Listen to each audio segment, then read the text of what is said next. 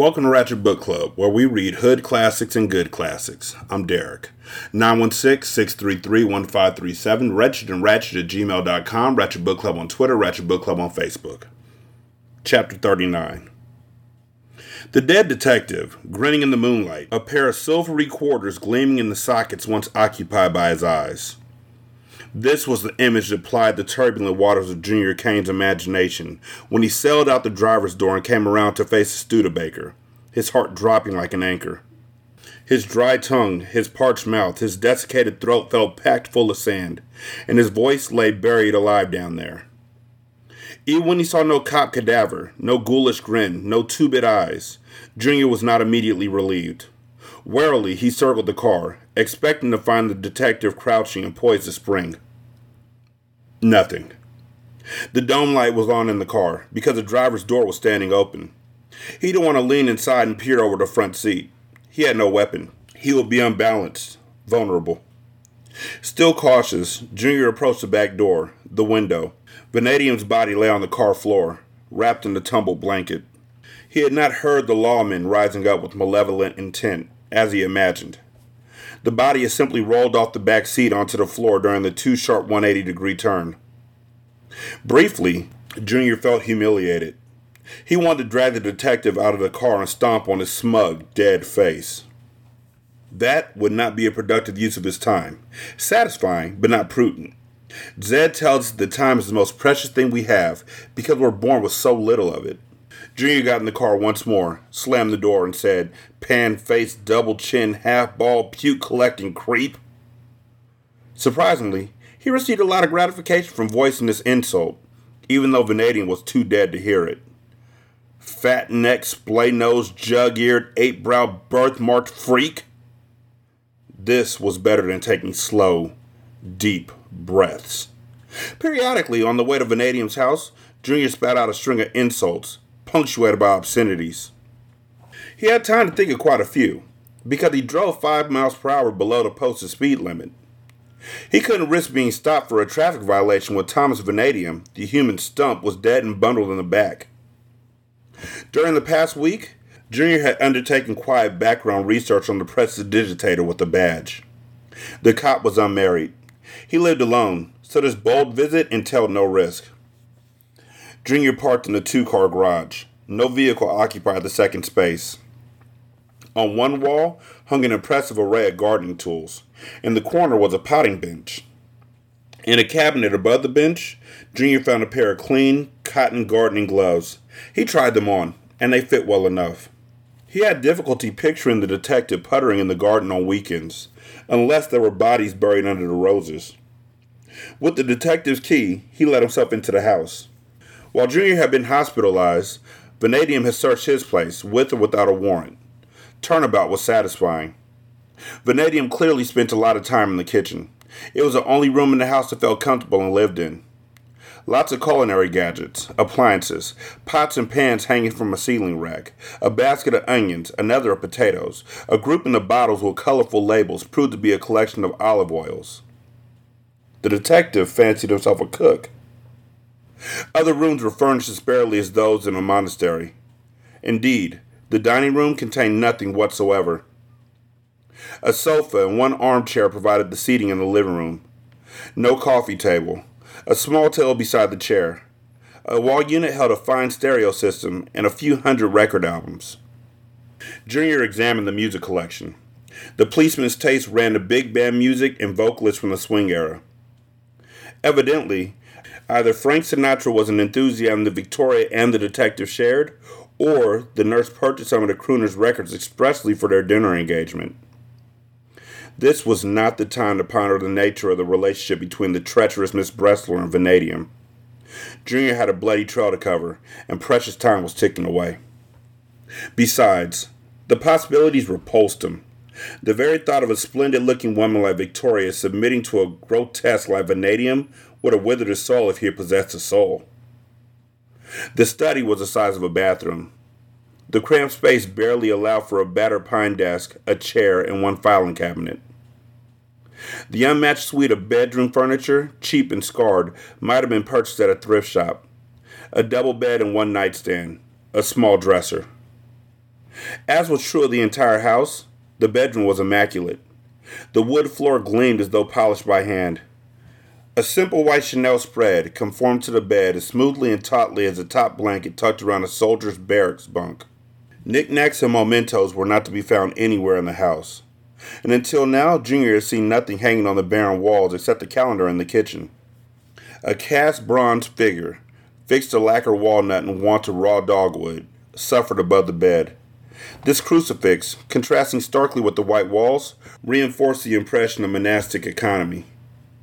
In Junior's estimation, this was not the way that a normal person lived. This was the home of a deranged loner, a dangerously obsessive man. Having been an object of Thomas Vanadium's fixation, Junior felt fortunate to have survived. He shuddered. In the closet, a limited wardrobe did not fully occupy available rod space. On the floor, shoes were neatly arranged toe to heel. The upper shelf of the closet held boxes and two inexpensive suitcases, pressboard, laminatable green vinyl. He took down the suitcases and put them on the bed.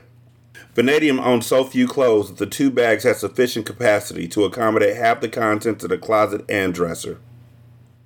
Junior tossed garments on the floor and across the bed to create the impression that the detective had packed with haste. After being imprudent enough to blast Victoria Bressler five times with a service revolver, perhaps in a jealous rage, or perhaps he had gone nuts, Vanadium would have been frantic to flee justice. From the bathroom, Junior gathered an electric razor and toiletries. He added these to the suitcases. After carrying the two pieces of luggage to the car in the garage, he returned to the study. He sat at the desk and examined the contents of the drawers, then turned to the file cabinet.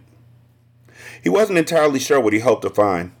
Perhaps an envelope or a cash box with folding money, which a fleeing murderer would surely pause to take with him.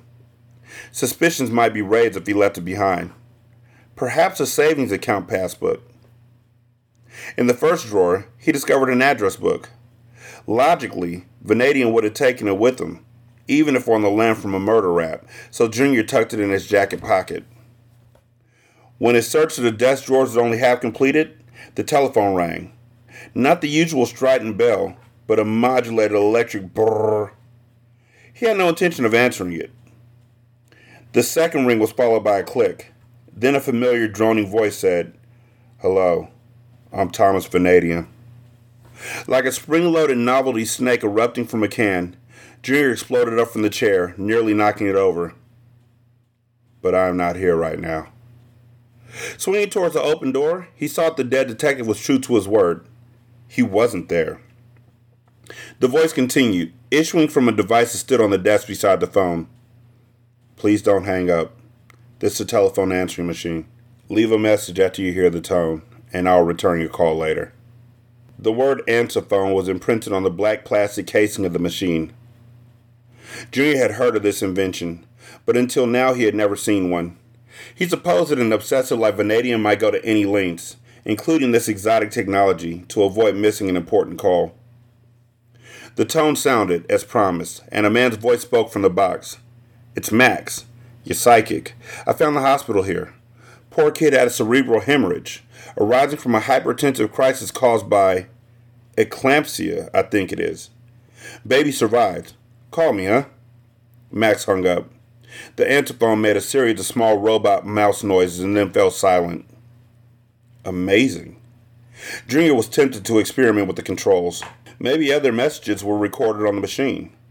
Listening to them would be delicious even if every one of them turned out to be as meaningless to him as Max's. A little like browsing through a stranger's diary. Finding nothing more of interest in the study, he considered searching the rest of the house. The night was in flight, however, and he had a lot to do before it swooped straight into morning. Leave the lamps burning, the door unlocked. A murderer, frantic to vanish while the victim remained undiscovered, wouldn't be worried about the cost of electricity or protecting against burglary. Junior drove boldly away. Zedd counseled boldness. Because he kept imagining the stealthy sounds of a dead cop rising in vengeance behind him, Junior switched on the radio. He tuned in a station featuring a top 40 countdown. The DJ announced song number four for the week The Beatles' She's a Woman. The Fab Four filled the Studebaker with music. Everyone thought the Mop Tops were the coolest thing ever. Ever. But the Junior, their music was just alright. He wasn't started to sing along, and he didn't find their stuff particularly danceable. He was a patriotic guy, and he preferred American rock to the British brand. He had nothing against the English, no prejudices against people of any nationality. Nevertheless, he believed that the American Top 40 ought to feature American music exclusively. Crossing Spruce Hills with John, Paul, George, Ringo, and Dad Thomas, Junior headed back towards Victoria's Place, where Sinatra was no longer singing. Number three on the charts was Mr. Lonely by Bobby Vinton, an American talent from Canonsburg, Pennsylvania. Junior sang along. He cruised past the Bressler residence without slowing. By this time, Vinton had finished, commercials had ran, and the number two song had started Come See About Me by the Supremes. More good American music. The Supremes were Negroes, sure, but Junior was not a bigot. Indeed, he had once made passionate love to a Negro girl. Harmonizing with Diana Ross, Mary Wilson, and Florence Ballard, he drove to the granite quarry three miles beyond the town limits. A new quarry, operated by the same company, lay a mile farther north. This was the old one, abandoned after decades of cutting. Years ago, a stream had been diverted to fill the vast excavation. Stock fish were added, mostly trout and bass. As a recreational site, Quarry Lake could be judged only a partial success. During the mining operation, trees were cleared well back from the edge of the dig, so that much of the shore would be unshaded on a hot summer day. And along half the strand, signs were posted warning ungraded shore, immediate deep water. In places where lake met land, the bottom lay over a hundred feet below. The Beatles began singing the number one song, I Feel Fine, as Junior turned off the county highway and followed the lake road northeast around the oil black water they had two titles in the American top five. In disgust, he switched off the radio. The previous April, the lads from Liverpool had claimed all five of the top five. Real Americans, like the Beach Boys and the Four Seasons, were forced to settle for lower numbers. It made you wonder who really won the Revolutionary War. No one in Junior Circle seemed to care about the crisis in American music. He supposed he had a greater awareness of injustice than did most people.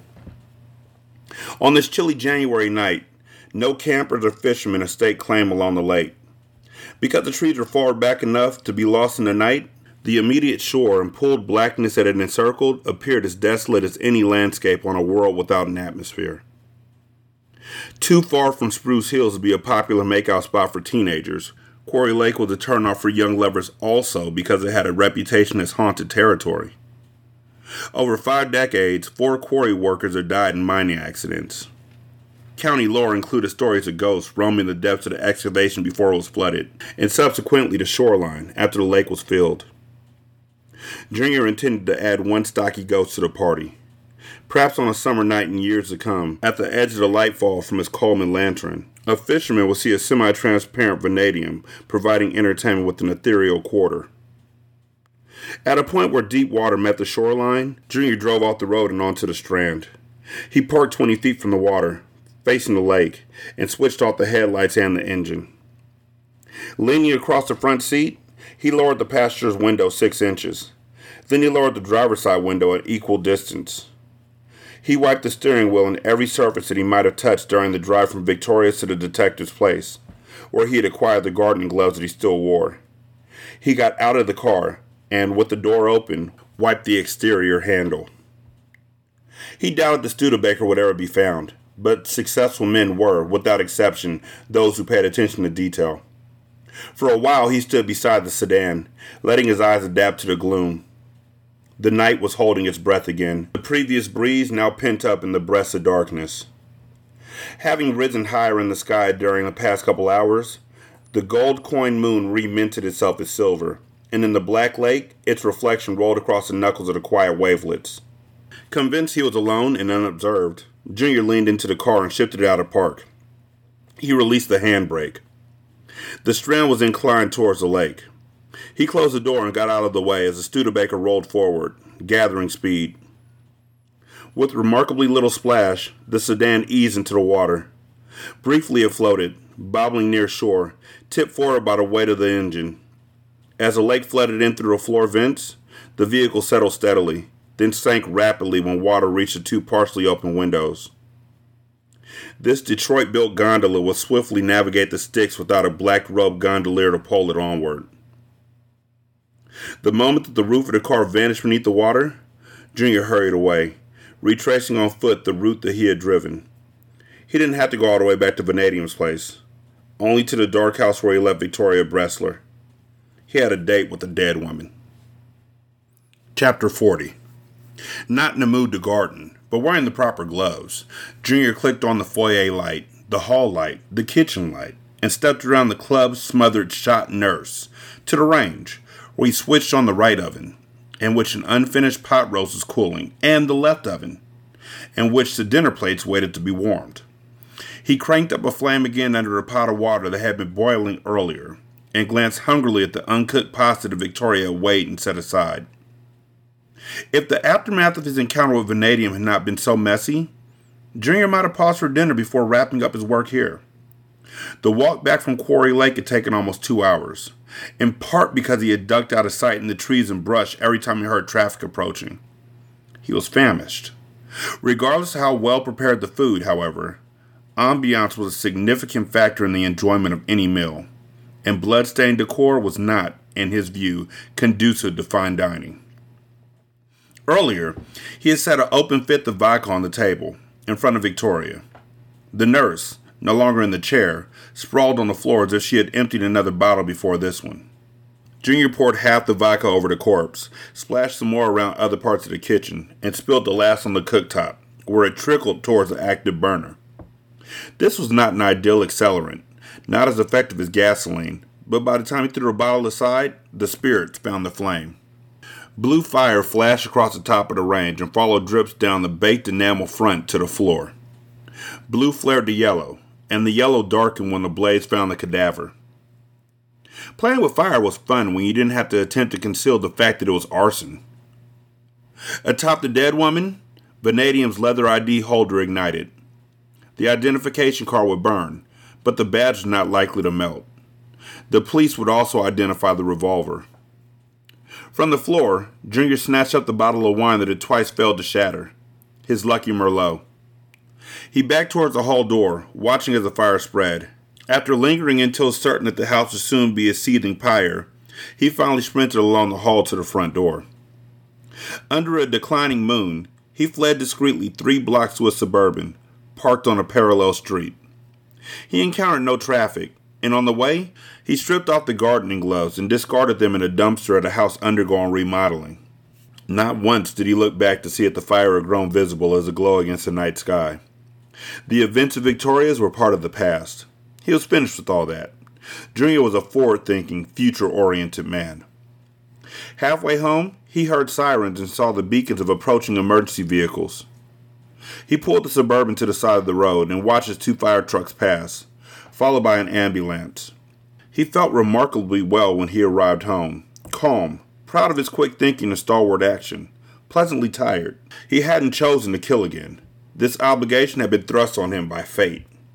Yet he had proven that the boldness he had shown on the fire tower, rather than being a transient strength, was a deeply rooted quality.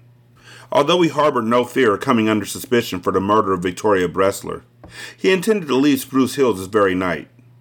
No future existed for him in such a sleepy backwater. A wider world awaited, and he had earned the right to enjoy all that it could offer him. He placed a phone call to Caitlin Hackachak, his trollus and avaricious sister-in-law, asking her to dispose of Naomi's things, their furniture, and whatever of his own possessions he chose to leave behind. Although she had been rewarded a quarter of a million bucks in the family settlement with the state and county, Caitlin would be at the house by Dawn's first light if she thought she might make ten bucks from liquidating its contents. Junior intended to pack only a single bag, leaving most of his clothes behind. He could afford a fine new wardrobe. In the bedroom, as he opened up a suitcase on the bed, he saw the quarter, shiny, heads up, on the nightstand. If Junior were weak minded enough to succumb to madness, this was a moment where he would have fallen into an abyss of insanity. He heard an internal crackling, felt a terrible splintering in his mind, but he held himself together with sheer willpower, remembering to breathe slowly and deeply. He summoned enough courage to approach the nightstand. His hand trembled. He half expected the quarter to be illusory, to disappear between his pinching fingers, but it was real. When he held fast to his sanity, common sense eventually told him that the coin must have been left much earlier in the night, soon after he had set off for Victoria's house. In fact, in spite of the new locks, Vanadium must have stopped here on his way to see Victoria, unaware that he would meet his death in her kitchen, and at the hands of the very man he was tormenting. Junior's fear gave way to an appreciation for the irony in this situation. Gradually, he regained the ability to smile, tossed the coin in the air, caught it, and dropped it in his pocket. Just as the smile curved to completion, however, an awful thing happened. The humiliation began with a loud gurgle in his gut. Since dealing with Victoria and the detective, Junior had taken pride in the fact that he had kept his equanimity and, more important, his lunch. No acute nervous emesis, as he had suffered following poor Naomi's death. Indeed, he had an appetite. Now, trouble. Different from what he experienced before, but just as powerful and terrifying. He didn't need to regurgitate, but he desperately needed to evacuate. His exceptional sensitivity remained a curse. He had been more profoundly affected by Victoria and Vanadium's tragic deaths than he had realized. Wrenched he was. With a cry of alarm, he bolted to the bathroom and made it with not a second to spare. He seemed to be on the throne long enough to witness the rise and fall of an empire. Later, weak and shaken, as he was packing his suitcase, the urge overcame him again. He was astonished to discover that anything could be left in his intestinal tract. He kept a few paperbacks of Caesar Zedd's work in the bathroom, so the time spent on the John wouldn't be wasted. Some of his deepest insights into the human condition and his best ideas for self improvement had come in this place, where Zedd's luminous words seemed to shine a brighter light into his mind upon rereading. On this occasion, however, he couldn't have focused on the book even if he had the strength to hold it. The fierce paroxysms that clenched his guts also destroyed his ability to concentrate. By the time he had put his suitcase and three boxes of books, the collected works of Zedd and selections from the Book of the Month Club, in the Suburban, Junior had rushed twice more to the bathroom. His legs were shaky, and he felt hollow, frail, as if he had lost more than was apparent, as if the essential substance of himself was gone. The word diarrhea was inadequate to describe this affliction. In spite of the books he had read to improve his vocabulary, Junior could not think of any word sufficiently descriptive and powerful enough to convey his misery and the hideousness of his ordeal. Panic set in when he began to wonder if these intestinal spasms were going to prevent him from leaving Spruce Hills. In fact, what if they required hospitalization? A pathologically suspicious cop, aware of Junior's acute emesis following Naomi's death, might imagine a connection between this epic bout of diarrhea and Victoria's murder, and Vanadium's disappearance. Here was an avenue of speculation that he did not want to encourage. He must get out of town while he still could. His very freedom and happiness depended on his speedy departure. During the past 10 days, he had proved that he was clever, bold, with exceptional inner resources. He needed to tap his deep well of strength and resolve now, more than ever. He had been through far too much, accomplished too much, to be brought down by mere biology. Aware of the dangers of dehydration, and put two half gallon containers of Gatorade in the Suburban. Sweaty, chilled, trembling, weak kneed, watery eyed with self pity, Junior spread a plastic garbage bag on the driver's seat. He got in the Suburban, twisted the key in the ignition, and groaned as the engine vibrations threatened to undo him. With only a faint twinge of sentimental longing, he drove away from the house that had been his and Naomi's love nest for 14 blissful months. He clenched the steering wheel tightly with both hands, clenched his teeth so fiercely that his jaw muscles bulged and twitched, and clenched his mind around a stubborn determination to get control of himself. Slow, deep breaths. Positive thoughts. The diarrhea was over, finished, part of the past. Long ago, he had learned never to dwell on the past, never to be overly concerned about the worries of the present, but to be focused entirely on the future. He was a man of the future.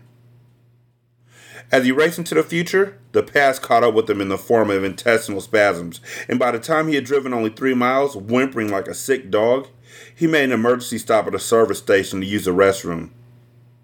Thereafter, Junior managed to drive four miles before he was forced to pull off the road at another service station, after which he felt that his ordeal might be over. But less than 10 minutes later, he settled for more rustic facilities in a clump of bushes alongside the highway, where his cries of anguish frightened small animals in a squeaking flight. Finally, only 30 miles south of Spruce Hills, he reluctantly acknowledged that deep, slow breathing, positive thoughts, high self esteem, and firm resolve weren't enough to subdue his treacherous bowels. He needed to find lodging for the night. He didn't care about a swimming pool or a king size bed or a free continental breakfast. The only amenity that mattered was indoor plumbing. The seedy motel was called Sleepy Time Inn, but the grizzled, squint eyed, sharp faced night clerk must not have been the owner, because he wasn't the type to have dreamed up cute spellings for the sign out front. Judging by his appearance and attitude, he was a former Nazi death camp commandant who had fled Brazil one step ahead of the Israeli Secret Service and was now hiding out in Oregon. Racked by cramps and too weak to carry his luggage, Junior